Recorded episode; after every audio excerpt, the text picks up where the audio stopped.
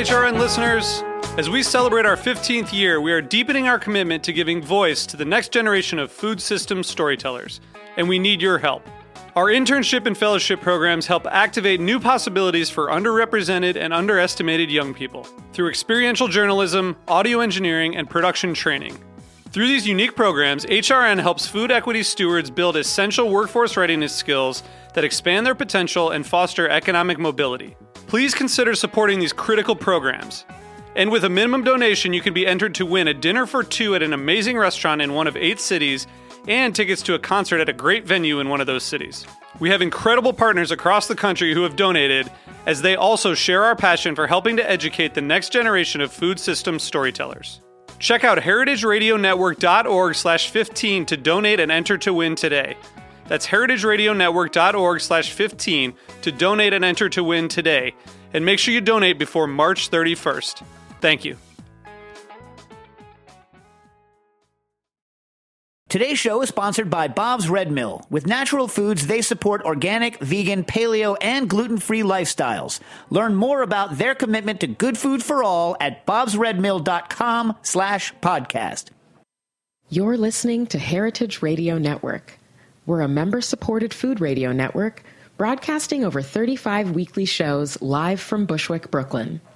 Join our hosts as they lead you through the world of craft brewing – behind the scenes of the restaurant industry, inside the battle over school food, and beyond. Find us at heritageradionetwork.org.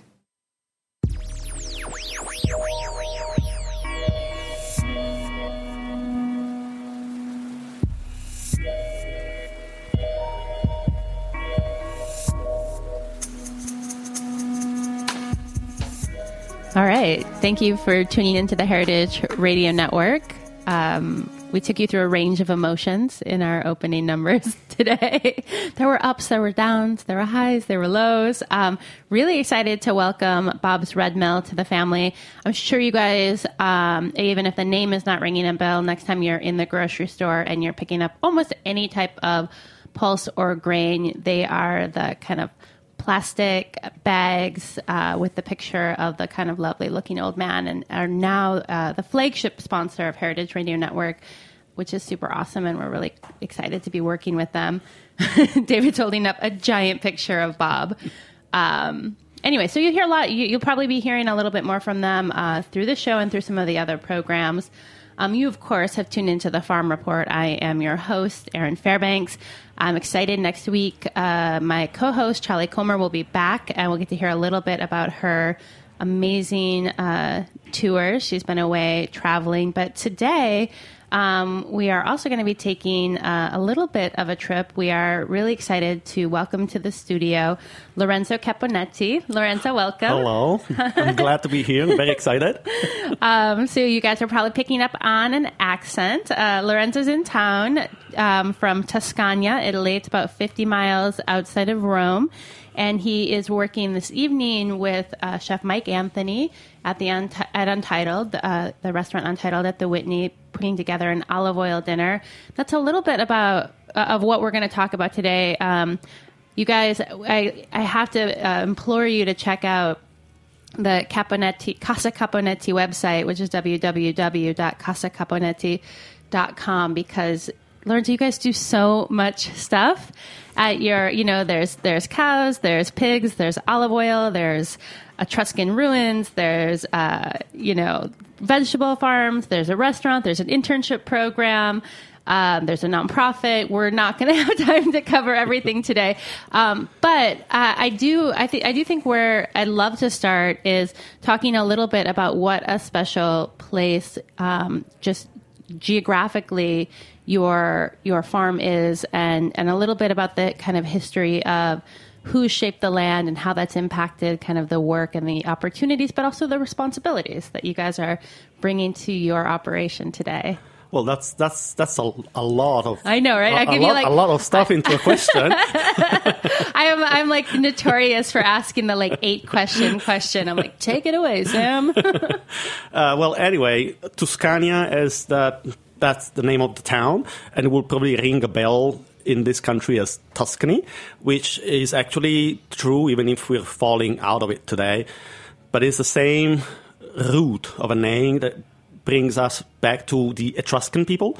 Etruscan people were a pre-Roman civilization. Is actually the civilization that gave the start to Rome. Uh, they were active between any time between 1100 and like 100 BC, just to locate them in time. And what they did was quite special because they were actually able to tame all of central Italy from a wild set of marshes and woods into one of the most sophisticated agricultural system of, of, of all times. They had two main keys to achieve this goal. One was that they were very good sailors and they were good traders and they, were, they had a lot of connection with the east and the Fertile Crescent, and that's where the technology was back then because they had been developing farming, you know, like in the previous 2,000 years. and the other feature was that they were very good miners. And by mining, they were able to dig these tunnels, water tunnels. Uh, you have to imagine that our bedrock is very porous. It's kind of volcanic lava that has solidified. It's like a solid sponge. And if you're cutting through it, you can either condensate water and collect water that was fresh water, or you can actually drain what's on top. And the top of it, being it volcanic, our region is full with former lakes or former basins that are closed basins. And alongshore, the Etruscan were able to drain those marshes and bring into cultivation muck that was some of the most fertile soil ever. I feel like it's like I really want to just like stop here and kind of imagine, you know, ar- arriving onto this piece of property 2700 years ago thinking about like the tools like technology the workforce that you have and looking at a marsh and being like you know what this is where we want to set it up and we're going to do that by you know carving out you know tunnels in incredibly hard like Well, well, I'm gonna I'm gonna tell you a story that is not related to my farm, but it's definitely related to what the Etruscan were able to achieve. South of Rome, there is a, a an area of volcan- former volcanoes, and in there we got two basins, two craters. One is Lake Albano, one is uh, former Lake Aricia. The Aricia basin is very flat. The, the Albano crater is very has very steep walls. Now, about 600 years before Christ, they were able to dug a tunnel that is almost one mile long that crosses under the mountain and connects the two. that's just So, amazing so they were able to use the lake, which is still there. They regulate the level, and they were used to. They were able to use that as a capacitor. The whole volcano was a capacitor for water, and the basin that was downstream, the Aricia crater, which is very shallow, they drained that out, and they had muck and they had water to irrigate from the lake in the volcano. And this was like 600 years before Christ. i'm feeling like such a slacker right now But that's i'm like that- i've never dug anything i've like barely dug a hole you know but that, that that that comes to what you were saying what what what responsibility do we have i mean today if we look at at that place in in time and in history and in geography that our civilization is at we think like we're the badass. We think like we're doing, you know, the right thing. I mean, I challenged you to take a pick Right. and a volcano and a lake and, and, and, and do those type of those type of things. So this is this this these are the challenges that we that we're facing basically every day when we set out to farm. The Etruscan people were the ones who introduced the plow with the iron shape uh, in order to put in cultivation all the clay soils that are closer to the river and closer to the sea. They were able to bring in, you know, concept like private property of land, writing uh, a structured society. And a structured society means that they were very good at farming because you cannot have a structured society unless those that, who are farming are able to create a surplus. If everybody is always only looking for food, there's never a differentiation in, in society. There were very good traders. there were very good lobbyists in a sense, you Right. know. And there's a lot of you know there's a lot of people that say you know there are three major uh, civilization of the late antiquity, like the Romans and the Greek and the Etruscans, and a lot of people look at the Greek like the ones who invented democracy, and so they should be regarded as the good ones, or the Romans are the ones who expanded the empire. You know, I like to. I, I kind of relate a lot more to the Etruscans than the Greek because yes, the Greek they invented democracy, but the Etruscan, they invented the lobbying system. And democracy is not that healthy today. Well, the lobbying system seems to be very strong. oh, brother. yeah, well, I mean, I think it's too. It's like not something that we often talk about on the program. Is is the way that uh, agriculture and culture are so intertwined historically, and then kind of fast forwarding today. I think what you you see a lot in people's real desire to reconnect with their food supply, to reconnect with the land, is like a little bit of this kind of like yearning for that connection to, to, to something real, to like being able to put your hands into something. And it must, I would say, like for you, there must be something a little strange about like, what are you going to do on the farm that someone 2,700 years from now is going to you know be able to to benefit from uh, it's a I, you know it's like it's a very big picture thinking in the well, in the landscape of but, having to like also but, run a business day to day but but uh, now here we, are kind of jumping mm-hmm. from you know in, in, in time but but if we if we uh, uh, put ourselves in the mindset of working for a future the only thing that we should do now is basically is planting trees you know, even if we, we, we all have a big problem today, which is like 400 uh, parts per million of CO2 in the atmosphere.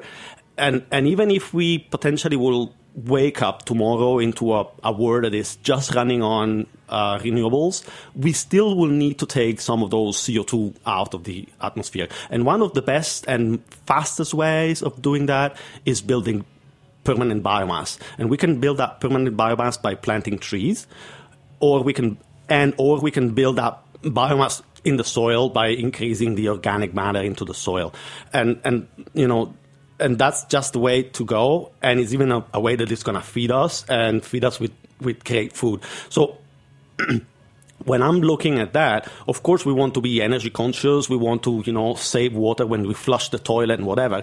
But there is a lot more that we can do, and there's a lot more that we can do in uh, in, in in farming. That's basically how I came up.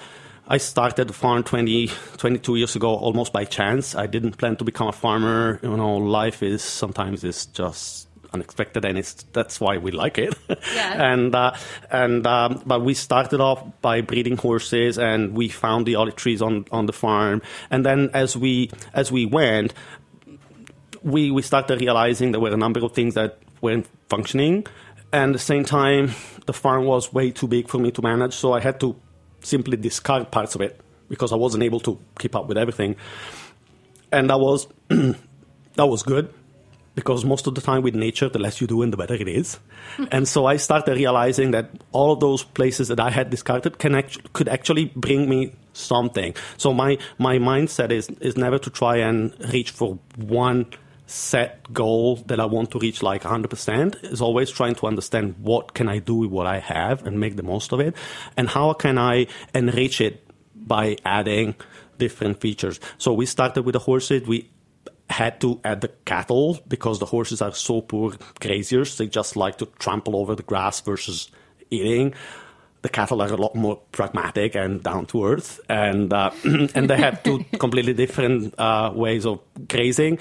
Then we, of course, we ended up heading the uh, vegetable garden for us, and with the vegetable garden came the first pig, because of course the garden is giving us so much when we don't need it. And uh, now, 20 years later, we have a whole system that is basically all integrated, in which the livestock and the pigs are sorry, integrated with the mm, yeah. yeah. Uh, with the olive oil making. I was telling you before that we are feeding our cattle the, the clippings from pruning the trees. This is something that, you know, 20 years ago, I, when I started the mainstream, is you take them out the field and you burn it. The, tri- the tripping. Well, the, the clipping. Yeah, the, yeah the trimmings. Then we started mulching, and we started mulching off-site. Then we started mulching in on-site because we didn't want to do any schlepping, you know. And then we were able to yet open up one more biological cycle with the cows eating those right on-site and giving us manure. But at the same time, we shifted more and more toward a more and more natural way even of managing the trees. Our pruning is reduced to a minimum. The trees are very natural. This brings to the fact that we have very high yielding plants that are kind of yielding. The, the yield is kind of scattered kind of randomly from year to year. We have 500 trees, and every year we we never harvest more than 200 of those. But that's because we are shooting for maybe 80% of the crop that is there, because the other 20% the pigs will eat it. Okay, so um, I'm like wondering you ha- you it's you know tw- 20 years ago you're on the property you're um, raising horses you you essentially say you like kind of discover the olive trees. Um, and how do you go from like, oh, there's a bunch of olive trees to producing olive oil? Uh, like, how do you, you know, like, how do you kind of harness what had been, you know, because I'm assuming the trees had been like potentially like untended for some time. So how do you like? Definitely, definitely. There was there was a huge work. Again, this was a, a, whole process of growth for myself. I don't have a background in farming. I don't have a degree in farming. I had no clue of what I was doing. So the first first thing you do, you you kind of steer toward elderlies that are have been doing that because you think they know what they're doing. A lot of them are great. A lot, I learn a lot. But as a matter of fact, we need to understand that we're in, again in a place in, in history in which the elderlies have been practicing for the last two generations a system that is new the elderly that have been around in the last 50 years, they've been dealing with tractors and chemicals that simply weren't there before, you know, and it's only now that we're starting to see the aftermath. And there is something that simply doesn't, doesn't add up. So I started by doing a lot of effort, putting in a lot of work in order to try and prune and try and understand what to do and, and what not. And, and I was, and I started producing the olive oil and, you know, it was oil you right. know. But then I had an epiphany, and the epiphany was when I was traveling to this country the first time. This was 2003, 2004. By again, by sh- twist of fate, I found myself in Kansas and then from there what? Exactly. And, and then and then and then and then and i was and I, and I found myself in kansas just coming out of uzbekistan. And it was this is another story that we'll tell another another time. But anyway uh, um, and then i by another twist of fate i found myself at the culinary institute of america and i started relating to people that were professionals into the into the business. And then it was in, in, in, a, in, a, in a very short period of time, I ended up relating to people like Mike Anthony and people like Dan Barber and people like that are, I mean, those are the high ups. Those yeah. are people that are knowing what they're doing, you know. And I was, the epiphany was that I never had given that much credit to my olive oil because, you know, my trees are 500 trees over a gazillion trees that are in Italy, you know, and of course I've been trying to do my best, but especially back then I didn't know a shit about it. And, uh, but uh, the epiphany was that, hey, you know, I'm dealing with something that was left on my land by somebody that was before me. And I don't have to do anything but harvest this thing. And yet with this, I can produce something that is, you know, one of the best producing, producing in the world that's that's kind of cool, you know. So let's let's go back, and you know, and then what I did, starting from there, was that I had this relationship with the Culinary Institute of America, and they kept inviting me, you know, back every year, and and and and for about almost ten years, whatever, I made the point of making the one lecture better and better and better every year. Right. And I, you know, and that brought me to back to on books on the olive tree cultivation, the olive tree production. I was lucky enough to be admitted into a very short course to become a qualified professional miller. You know, for running a pressing facility. Okay. And, uh, and you know, and in, and in passing of time, I, I seek for different information. But again, one thing is the information on the technicalities about how to produce the olive oil, and one thing is be able to insert all of that knowledge and connect all of that knowledge with all the big, bigger picture. Like again, who was who was who was here before? Who who will be here next? Right. I, I, I, I did refer to Uzbekistan because that's a country that I've been traveling to for many years as an archaeologist. And I had some friends in Samarkand, which is one of the old cities of the old Silk Road. And Samarkand happens to be on the same latitude as San Francisco. But that's exactly 12 time zones apart. So it's like on the, on the two opposite ends of our hemisphere. And I suddenly kind of had this image that I was kind of stuck in between those two cities. And, you know, and this is kind of a horizontal line. And the vertical line is the line of time. So I was, I was suddenly try, uh, almost over, overwhelmed because I was, I, I started asking myself, how is what I'm doing affecting somebody that is in Samarkand or relating to somebody that is in the Bay Area or again relating to somebody that will be here in 2700 years from now? It's, it's kind of, it was kind of scary. So I feel like um, a little bit what I'm hearing with regards to the oil, and I think this is true often uh, in, in food in particular. There's a little bit of um, getting out of the way of the product. You know, like uh, I, I think when you're new to some, like I felt like for myself as like when I was new to the kitchen, I thought to like make delicious food, I, I had to like put a lot of my self, you know, like, oh, there just needs lots of stuff, right? Special techniques and certain things. But I feel like as you as you kind of learn more, ultimately one of the weird outcomes is you end up doing less. Like you get, you know, you're kind of just like getting out of the way of the process and letting the, the thing kind of speak for itself and looking for ways to like reinforce its natural tendencies versus like exerting your will on onto it. Well, this is this is particularly true about olive oil making, and there's a very good reason, or at least one something that I feel like is a good reason. And the reason is that of all uh, fat matters, the olive oil, the extra virgin olive oil, is the only one that is coming out of the flesh of the fruit and not the seed. This makes it possible for us to get it only through basically a squeezing. That's what we call a mild technology, which is basically a squeezing and then a separation between the different, you know, water and pits and pit shards and, and, and, and all that.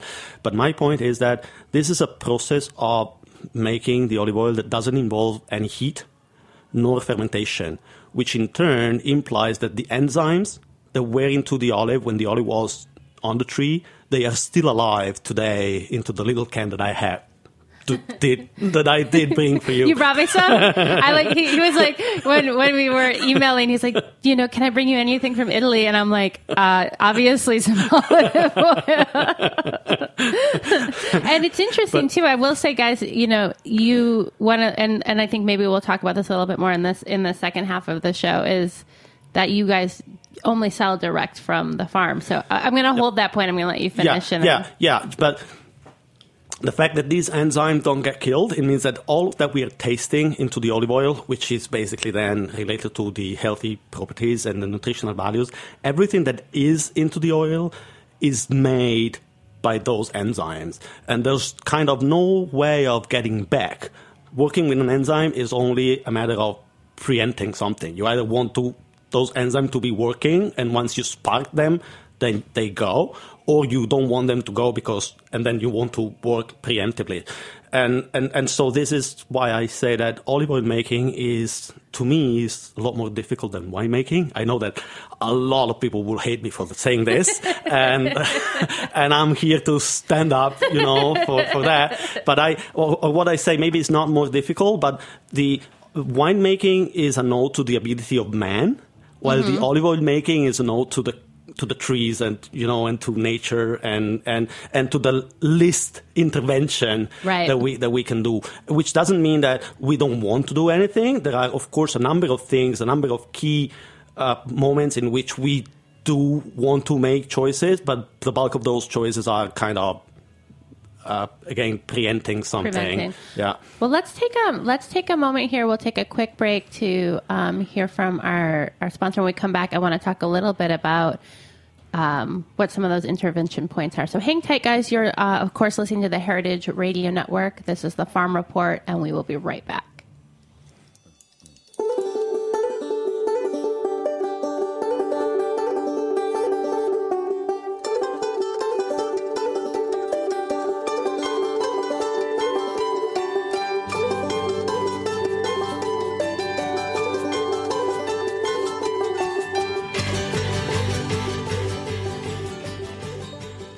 Bob's Red Mill has been milling whole grains since 1978. When you mill whole grains, you get all three parts of the seed. You get the bran, the germ, and the endosperm. The germ is only about 2.5% of the kernel. It's actually the sprouting section of the seed, what's going to grow into a plant. It's usually separated during milling process because it contains most of the fat and therefore has a shorter shelf life. So what you want to do once you buy whole grain flour is keep it kind of wrapped so that oxygen can't get to it so it doesn't go rancid. But the good news about having that fat is that it has a lot of flavor. If you want, you can actually buy the wheat germ, for instance, and add it back to flours. But if you buy Bob's Red Mill product, it already has the germ in it, so you don't have to. Learn more at bobsredmill.com slash podcast. Well, there were three babies born. One of them couldn't see. Well, there were three babies born. One of them couldn't see. Well, it's just one out of three. I wish that baby it was me. There were three babies born. Oh man, it is a veritable uh, tour de force of of emotions here. Thank you, David. We are back. You, of course, are listening to the Farm Report. We are in studio with Lorenzo Caponetti of Casa Caponetti, uh, an um, amazing olive oil producer, amongst many other things. Um, before the break, we were talking a little bit about um, the process of producing olive oil, and you made you you threw down. You said you think uh, olive oil making is uh, potentially more challenging than winemaking. Um, and you were talking about intervention points, and so I, I want to give folks uh, like an example or two of moments in the you know season, moments in the production that are kind of those critical decision making points where you you know maybe change something you're doing or decide uh, to to pull from that tree or not pull from that tree. I, I mean, I don't really know. Like, what are what can you give us like some examples of like those moments? Well, the first decision is to decide when to start the harvest. Of course, like in basically any any any other thing in, in, in, in farming, the as as any type of fruit, the olives are creating some compounds as they ripen, and some of those compounds is something that we want.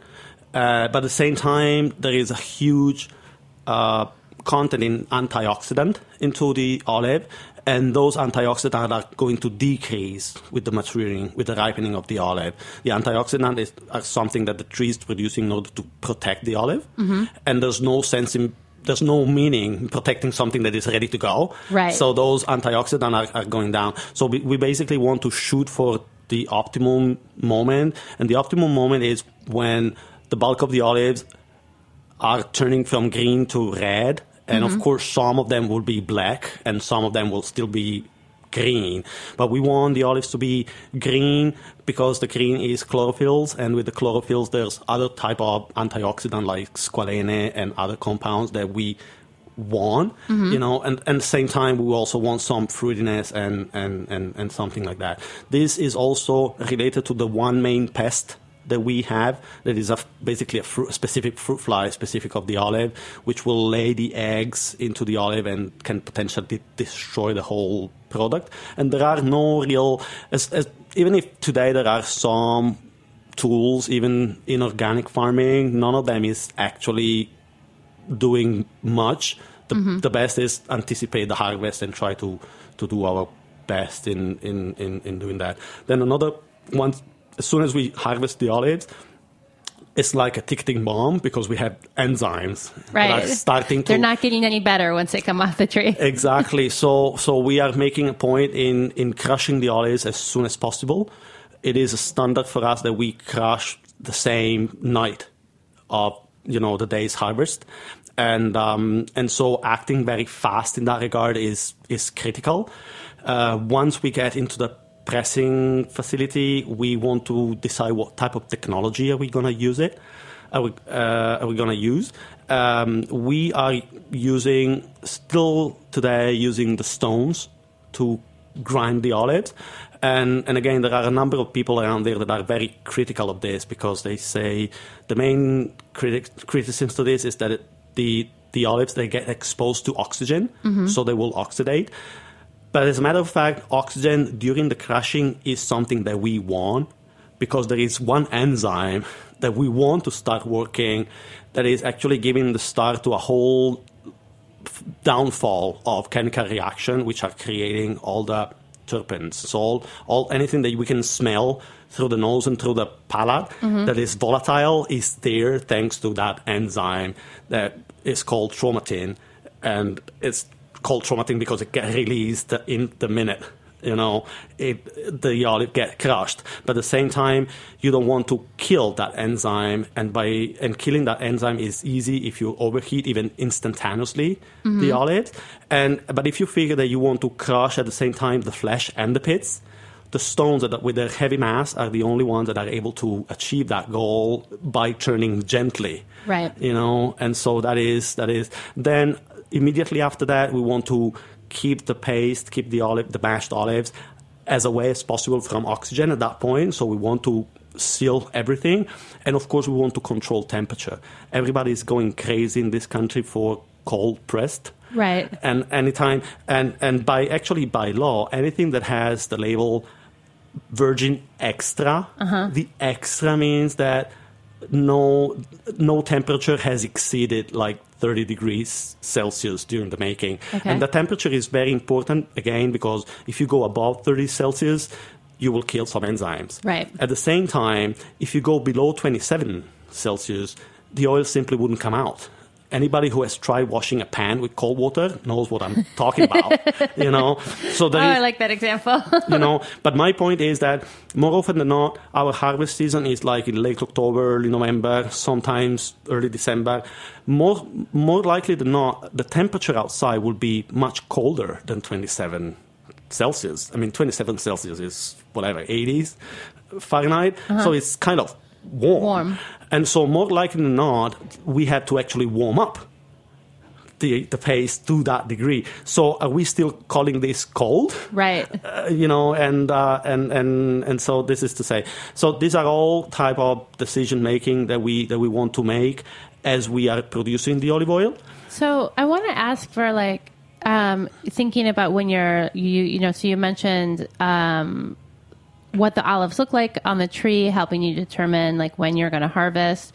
Um, through the kind of uh, crushing and pressing process, really kind of controlling like time, controlling for temperature, um, to activate or deactivate enzymes to create kind of the the flavor profile you're ideally looking to achieve how are you is, is there like a technical way of measuring those things? Like is the or is it like you you know you're are you just like literally looking at the tree and you're like now is the time or is there some kind of special instrument or as you're going into the kind of crush and press process are you like oh, okay we put some kind of special you know thermometer in there that gives you inform like wh- where what are the kind of like technical interventions if there are any? Or is it just kind of look and feel um, of the producer making like those choices Uh, for me, is is a matter of just look and feel. I thought you were going to say that.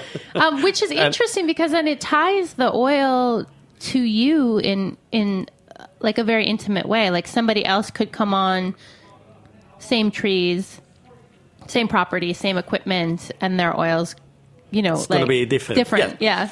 Yes, as much as I as much as I said that all of the credit is on my trees, there is something that I'm doing, and uh, and yes, so the, the keys the keys are in, in again trying to keep the temperature under control even after you have just harvested the olives. Right. I mean, this is this is something that is coming up. I mean, with this climate change weird thing, sometimes we find ourselves harvesting olives in short sleeves, which is not the way it's supposed to be. Right. You know, because again, those enzymes are in there. You want to, at that point, you want to keep the olives as cool as possible.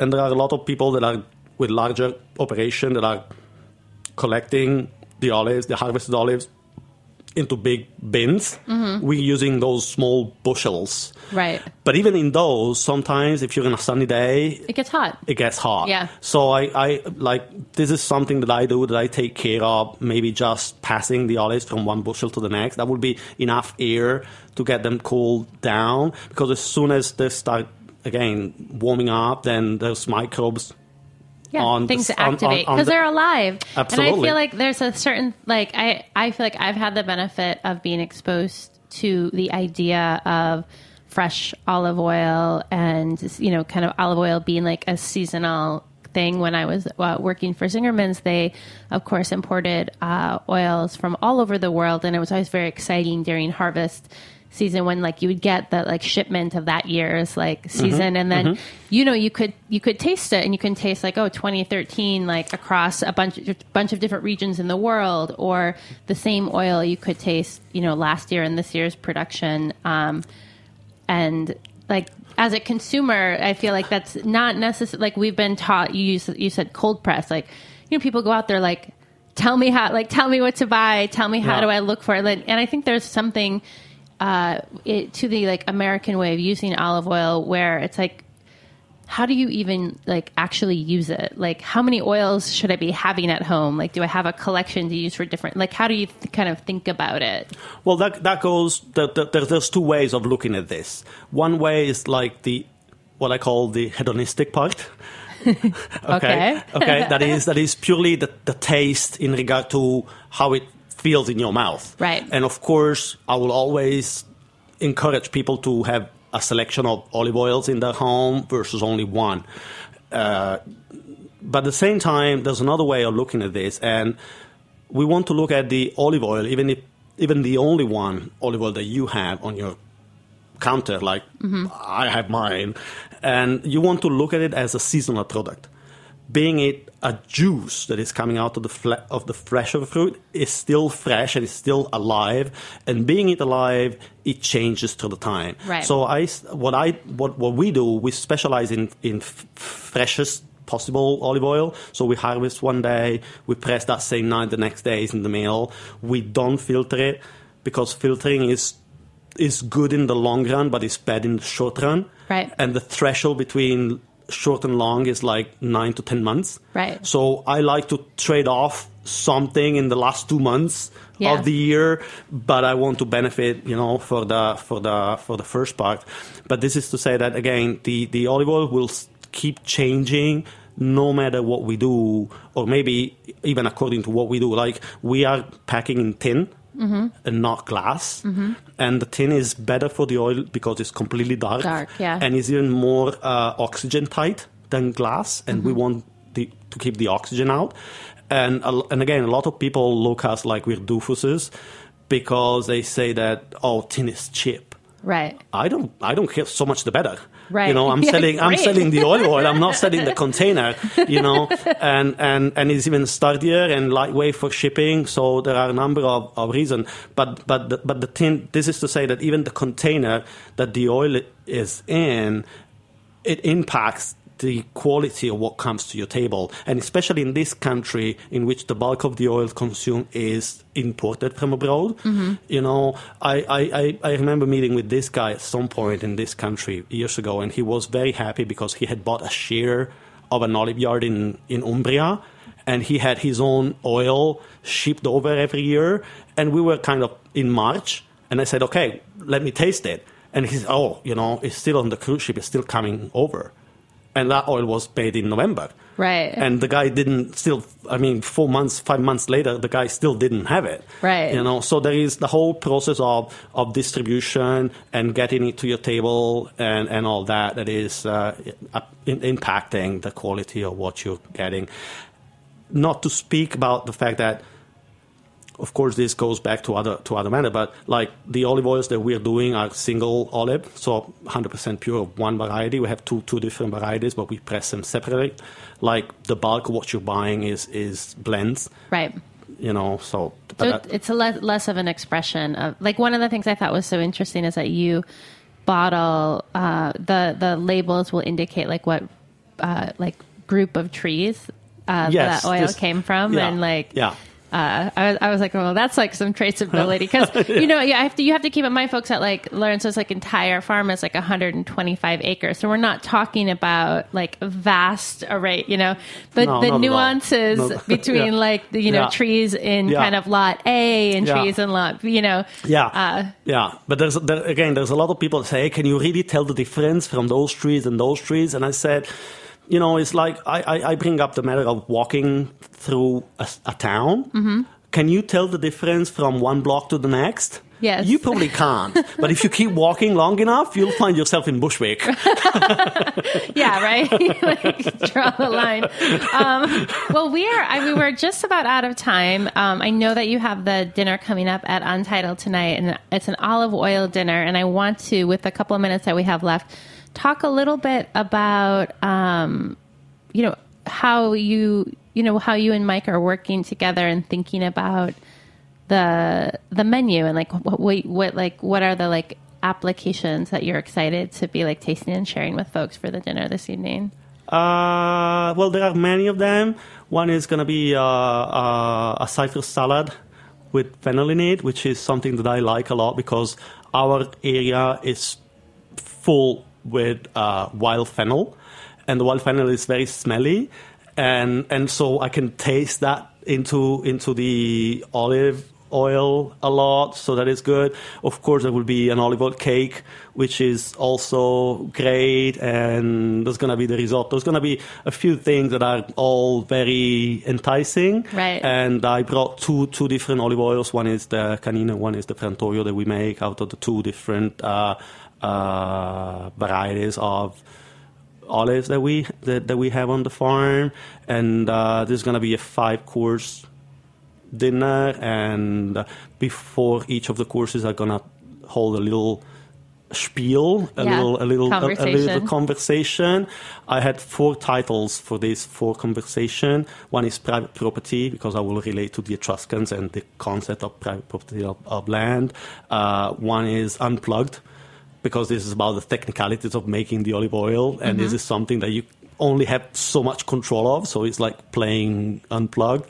Uh, one is going to be like uh, holding ground with a little help from my friends, and this will be how the cattle and the pigs they actually play a role into the olive oil making. And then the last one will be it's called right here on the other side, and this relates to a text from a song from by the Pearl Jam Uh-huh. where he's talking and it's a long love song and he says, "Hey, you know, I need you. I just want you to be on my side and breath with me and hold me until I die and meet you on the other side." And I like to read that text as if I'm talking to an olive tree, and we're breathing together because what I breath is something that he has produced or you know and and I need him to know to feed me. And then but also the other side if I'm talking to an olive tree the other side is already here Right. you know the olive tree is something that was left by somebody that was here before me and when I go I will leave those trees and potentially more trees to the ones that will be here Oh man! Well, there me. are some very lucky diners uh, who are going to be enjoying quite a show tonight. Um, Lorenzo, thank you so much. Um, if folks want to find out more about your operation, um, it's again www.casacaponetti.com, and folks can come and stay with you. Absolutely. We have the bed and breakfast that is open all the time. We do cooking courses. We do daily tours. The ruins are always open for free for anybody who wants to come. Yes, we're always open to anybody. And can folks get the oil? How, is that like an option for individuals? I don't want to like break any hearts right now. I'm like, but I, I want to clarify so folks. No, no, we, we, we, we sell mainly to private people. Mm-hmm. We, again, we register to the FDA, so we are legal in shipping the olive oil. The way it works, we have an email uh, mailing list that you want to sub- subscribe to, and Sure. we are sending an olive oil alert out maybe one month before the the, the, the, the, the harvest starts. Right. And then there's a basically, uh, uh, I want to say, you know, a race. Right. in, in, in getting your order, and uh, it's it's it, it. I think it's a great way of doing business. I kind of almost know personally all of my customers. The bulk of them are recurring customers. Uh, the few, the bulk of them have come to the farm or potentially will come to the farm or I met them in my in my travels. And and this is to say that you know what what happened is you place your order and we put your order on hold until we know how much we have. Right. and if we don't have enough then we'll cut your order a bit in So order that- in order that everybody can get, Get their share. Some. yeah. Oh, I and like that. yeah. And uh, and again that's a great way of doing business. We we are, of course are able to make a little more profit like this, but we're also making more connections and, and all that. And the only uh, trade off is that people will have to buy a minimum order of 2.5 liters or 5 liters. That's the only two sizes that we that we are selling. But each of the each of, each order comes in 10 little cans. So you're gonna get like 10 500 milliliters, and this comes right before Thanksgiving. Ah, so a lot perfect, of people a lot yeah. of people buy and take and keep some for them and keep and, and, and, and use the rest for gifts. For gifts, what is that? Like, what a special story, um, Lorenzo. I wish we had more time, but we don't. Uh, thank you so much. It's been a real pleasure. Oh, it's been my pleasure. This place is awesome. The whole operation is awesome. I'm very proud and happy of being part of this community. Keep going Yeah. and you know keep it on, and we're gonna change the world. All right. one, one, one, one, one radio show at a time. one radio show at a time, one olive tree at a time. Um, well, please, if you're out there listening, if you believe in the work of Heritage Radio Network, we are a 501c3 nonprofit. We do depend um, entirely on the support of our underwriters like Bob's um, Red Mill that you learned a little bit more about on the show today, but also listeners like you who throw us a couple of bucks. Um, we've still got some great t-shirts and other gifts. You can learn more and check out the swag by visiting www.heritageradionetwork.org. Also, if you listen via iTunes or Stitcher, um, take a moment and review the show. Would love to hear um, your thoughts and feedback. It also helps other people find the program. Really appreciate you tuning in. Thanks for listening.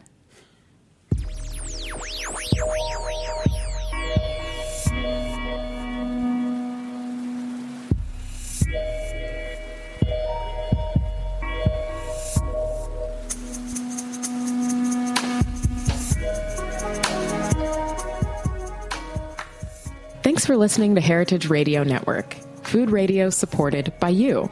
For our freshest content and to hear about exclusive events, subscribe to our newsletter. Enter your email at the bottom of our website, heritageradionetwork.org. Connect with us on Facebook, Instagram, and Twitter at heritage underscore radio. Heritage Radio Network is a nonprofit organization driving conversations to make the world a better, fairer, more delicious place. And we couldn't do it without support from listeners like you. Want to be a part of the food world's most innovative community? Rate the shows you like, tell your friends, and please join our community by becoming a member. Just click on the beating heart at the top right of our homepage. Thanks for listening.